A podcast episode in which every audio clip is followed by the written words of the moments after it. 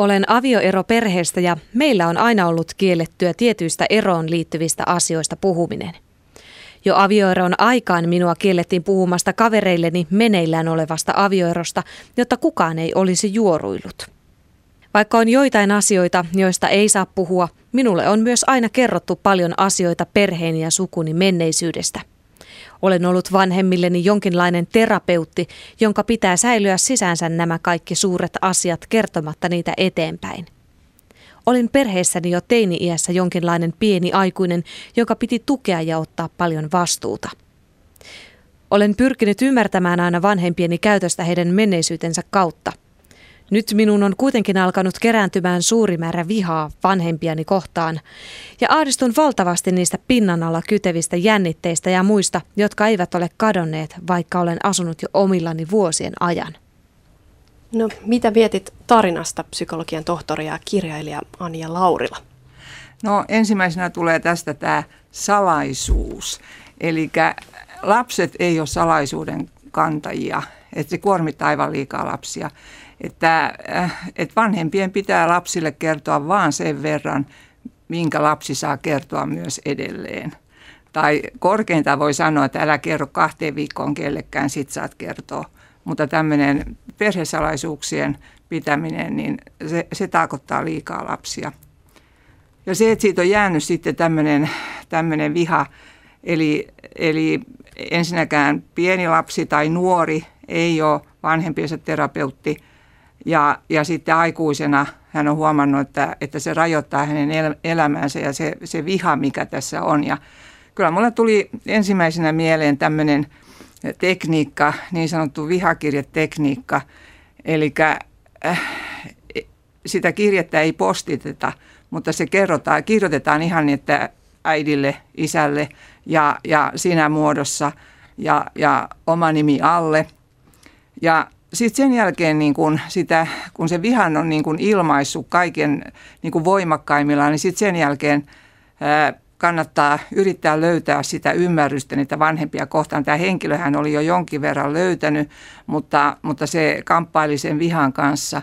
Että ajattelisin, että sitten kun se ymmärrys löytyy, niin sitten kirjoittaa uuden kirjeen, jossa, jossa sitten on ymmärrys ja anteeksiantokirje, niin sitten hän pääsee vapaaksi näistä lapsuutensa salaisuuksista.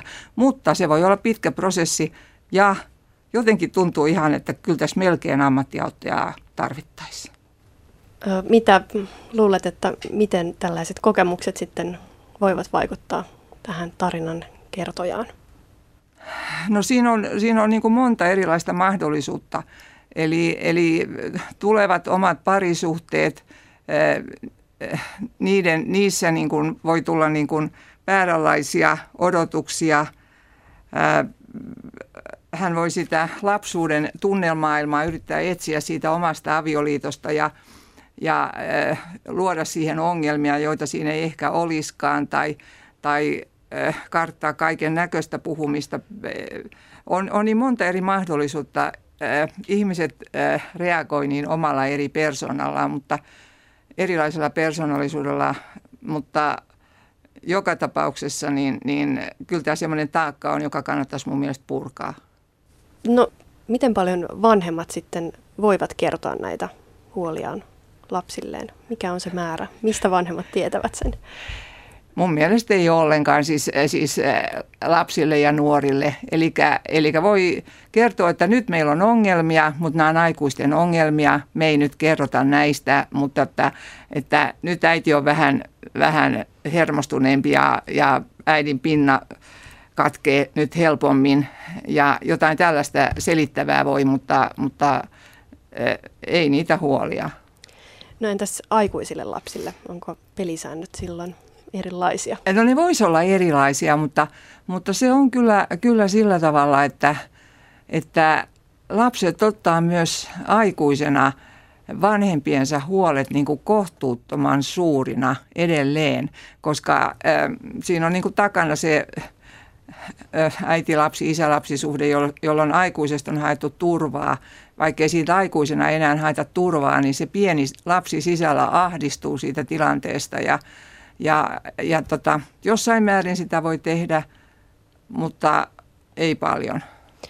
No entä miten paljon aikuiset lapset saavat sitten kuormittaa omilla huolillaan niitä omia vanhempia? No tietysti se on ihan asia, jos välit on niin hyvät, että, että haluaa kertoa niistä huolista vanhemmille, mutta siinä on ihan pätee sama sääntö siinä mielessä, että kyllä vanhemmat ottaa ne omien lastensa huolet, niin ne ottaa ne niin kuin tosi, tosi vakavasti, mutta äh, minkälaiset on sitten omien vanhempien ne selviytymiskeinot, että, että äh, saako ne se käsiteltyä, ettei ne ahdistu sit liikaa ne omat vanhemmat. Et sitä voi ihan kysellä vanhemmiltaan, että, että takottaako tämä sua liikaa tai, tai että voiko mä puhua. No kuka sitten kuuntelee, jos vanhemmista tuntuu, että nyt tulee liikaa huolia minulle? No sitten on ne ystäväthän on ne, joille, joille niin kuin kerrotaan huolia. Ja sitten jos ystäviä, ystäviin ei luota, siis nythän on tutkimusten mukaan esimerkiksi nuoret aikuiset naiset puhuu salaisuutensa eniten äideilleen. Ja just sen takia, että tietää, että äiti ei juorua eteenpäin. Mutta tota, riippuu tietysti asioista, mutta että että ystävätäret on ihan hyviä huolien kuuntelijoita. Jos ei heihin luota, niin sitten ammattiauttajalle. Vanhempani ja sukulaiseni yrittävät määräillä minua liikaa. Heiltä tulee hyvää tarkoittavia neuvoja, jotka eivät sovi elämääni. Suvullani on hyvin vahvoja mielipiteitä, joita vanhempani uskovat, mutta minä haluan itsenäistä elämää. En halua tavata näitä sukulaisiani, koska suvussamme on pinnan alla liikaa kaikenlaista kateellisuutta, kilpailun halua ja jännitteitä.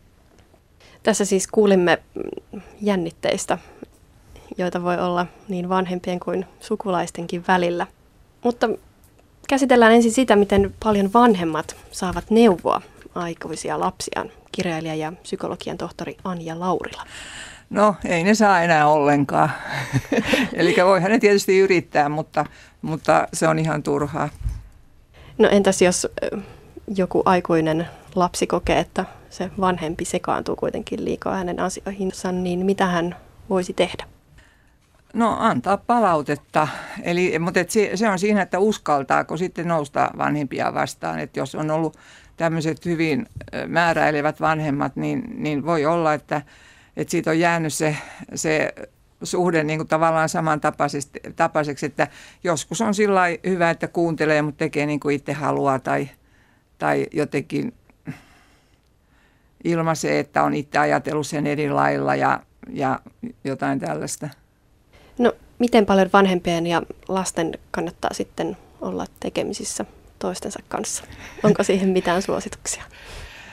No ei siihen ole suosituksia, mutta, mutta tietysti esimerkiksi nykyään nuoret perheet, niin kyllähän ne tarvii sitä vanhemman sukupolven apua, että ihan käytännön apua. Että sehän on hienosto, hienoa, jos verkosto toimii ja, ja isovanhemmat auttaa. Ja, ja äh, et varmaan, äh, ja kyllä mun mielestä isovanhemmat, äh, niin kuin se polvi, ei pyri liikaa määräilemään. Tietysti siinäkin on poikkeuksia, että kyllä ne, yleensä se on vaan positiivista, mutta sillä lailla, että kumpikin, tuntee, kumpikin osapuoli tuntee, että tässä mennään niin kuin suht sillä että mulle sopii tämä ja, ja että se ei taakota liikaa ja, ja niin ei siihen mitään sääntöä, vaikka joka päivä tapaisi.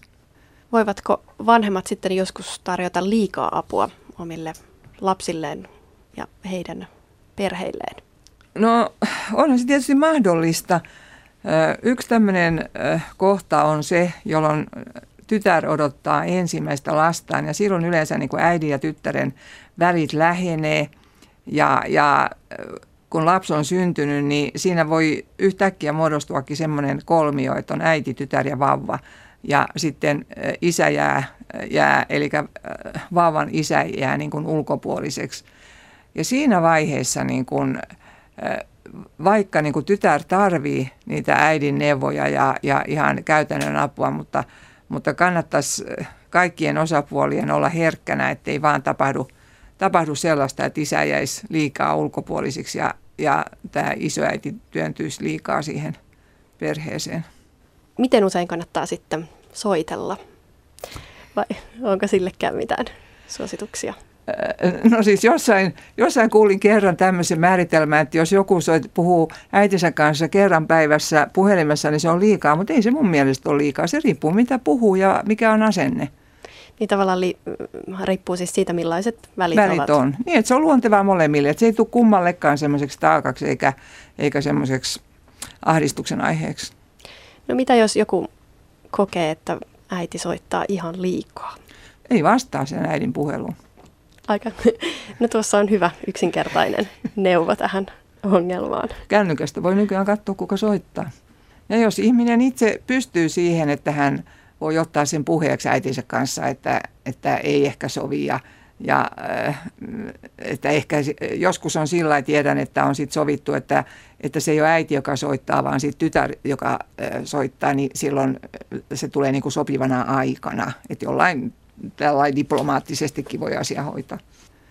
Olen huomannut, että vanhemmat kohtelevat aikuisia lapsiaan eri tavoin ja usein kohteluun vaikuttaa lasten elämäntilanne. En ole itse perheellinen ja isäni tulee luokseni usein työkalupakin kanssa tehdäkseen tarvittavia korjaustöitä. Pikkusiskollani on lapsia ja mies, eikä isäni tule hänen luokseen vastaavasti korjaustyöt mielessään. Vanhempani tuntuvat kohtelevan pikkusiskoani jotenkin aikuisempana kuin minua, enkä keksi siihen muuta syytä kuin sen, että hänellä on lapsia ja minulla ei.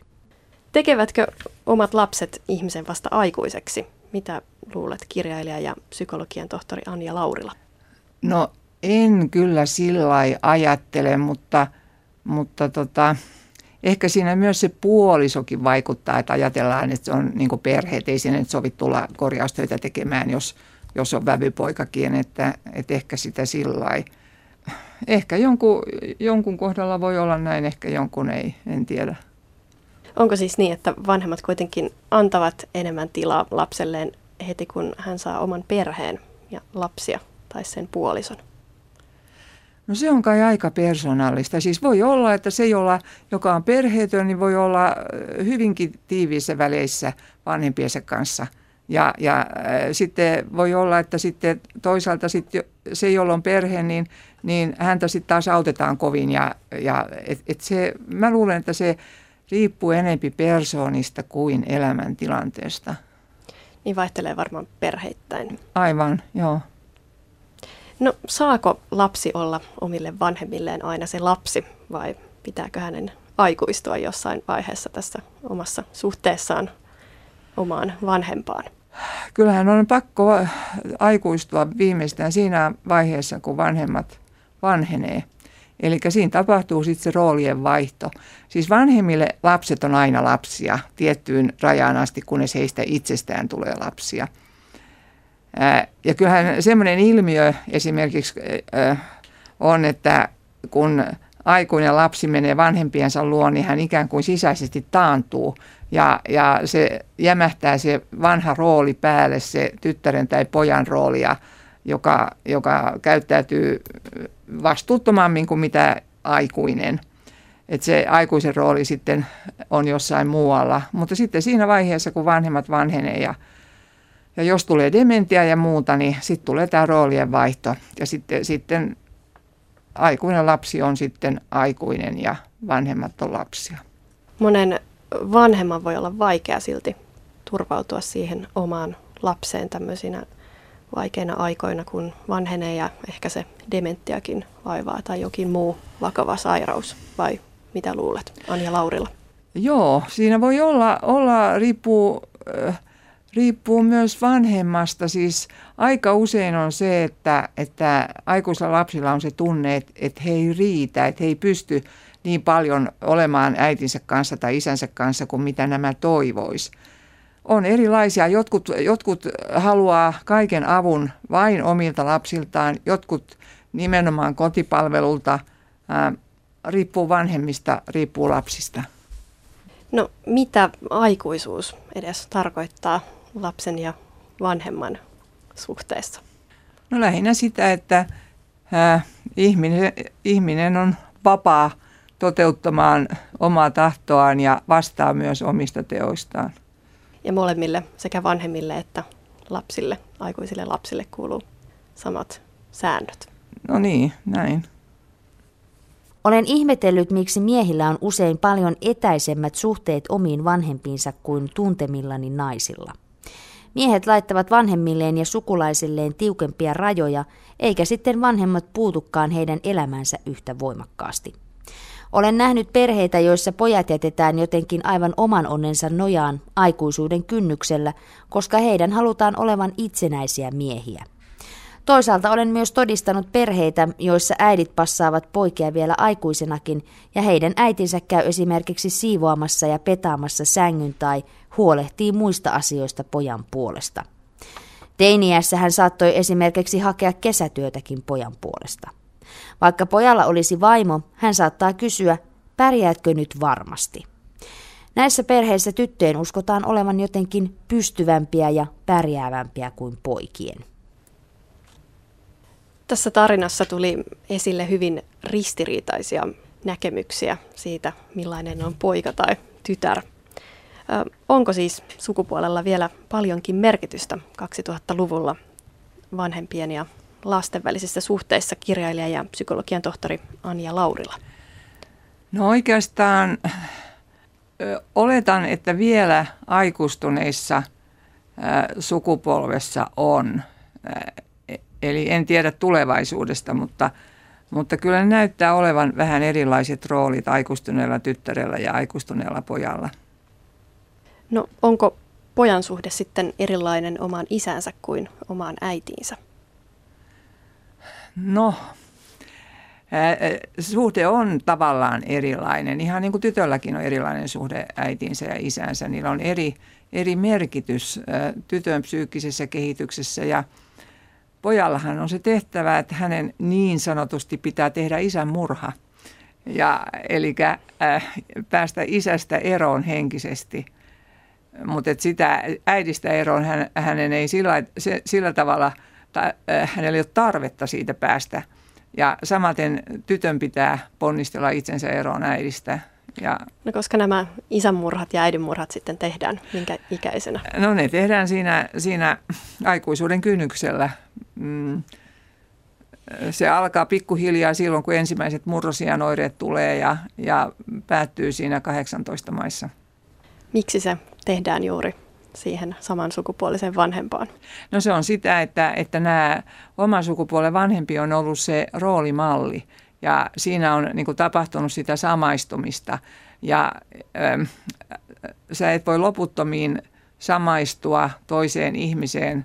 Sun pitää päästä tosiaan vapauteen, jolloin sä voit tehdä niitä omia valintoja ja tuntee, että sä todella saat valita vapaasti ja että sä myöt vastaat, etkä valitse niin kuin is, poika niin kuin isä valitsisi tai tyttö niin kuin äiti valitsisi. No miten ihmiselle käy, jos hän ei pysty tuota äidinmurhaa tai isänmurhaa tekemään? No se isänmurha on muuten ihan tämmöinen termi, mitä käytetään, mutta äidinmurha-termiä ei käytetä Mikähän psykologiassa. En tiedä. Ehkä se, ehkä se tuntuu niin kuin liian, liian niin kuin, äh, järisyttävältä.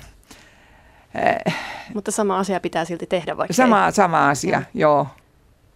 Siis jos nuoruusvaiheessa äh,